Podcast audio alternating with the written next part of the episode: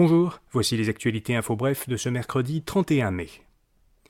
La coalition Sortons le gaz accuse le distributeur gazier Énergir d'éco-blanchiment parce qu'il fait payer des clients trois fois plus cher pour du gaz naturel renouvelable qu'il n'est pas en mesure de leur livrer.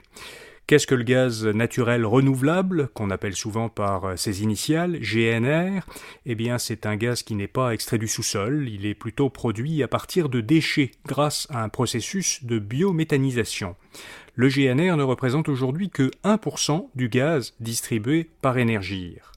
Or, Énergir propose à ses clients de convertir 10%, 30% ou même 100% de leur consommation de gaz en GNR, en payant plus cher pour cela.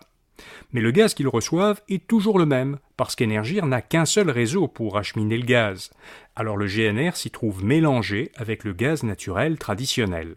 Donc, même si un client choisit d'acheter du gaz renouvelable, il reçoit en fait 99% de gaz traditionnel, du gaz extrait du sous-sol, et seulement 1% de renouvelable.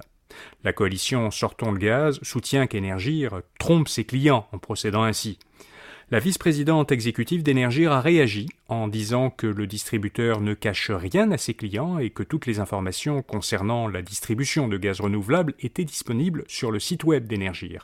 Mais elle a reconnu que la société pourrait faire plus d'efforts pour faire mieux comprendre son offre.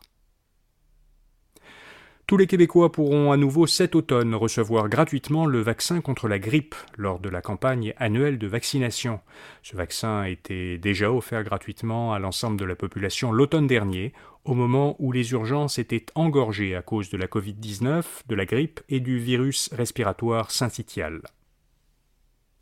En Alberta, la conservatrice Danielle Smith reste au pouvoir. La chef du Parti conservateur uni a mené son parti vers une deuxième victoire consécutive aux élections provinciales.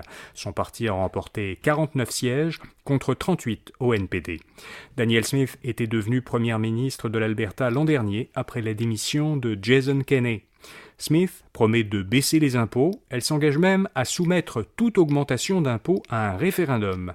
Elle promet aussi de lutter contre les politiques climatiques du gouvernement fédéral en affirmant qu'elle ne permettra pas que ces politiques soient, dit-elle, infligées aux Albertains. L'ancien chef du Parti conservateur du Canada, Erin O'Toole, a été informé par le Service canadien du renseignement de sécurité qu'il avait été la cible d'une campagne de désinformation et de suppression de vote orchestrée par la Chine lors de la campagne électorale fédérale de 2021.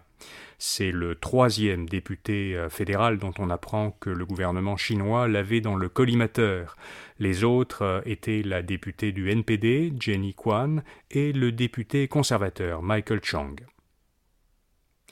Et puis les grandes villes québécoises sont parmi les plus attrayantes pour les jeunes travailleurs, selon un classement réalisé par l'organisme Youthful Cities et la Banque royale du Canada. Montréal, Ottawa-Gatineau, Québec et Laval se classent respectivement au deuxième, sixième, huitième et neuvième rang parmi les 30 villes canadiennes les plus attrayantes pour les jeunes travailleurs. L'indice du travail urbain évalue les villes en fonction de 10 critères, dont le coût de la vie et les opportunités d'emploi pour les jeunes. Montréal a obtenu sa deuxième place grâce à quatre critères le transport, l'éducation et la formation, l'esprit d'entrepreneuriat et l'accès numérique. Voilà, vous savez l'essentiel.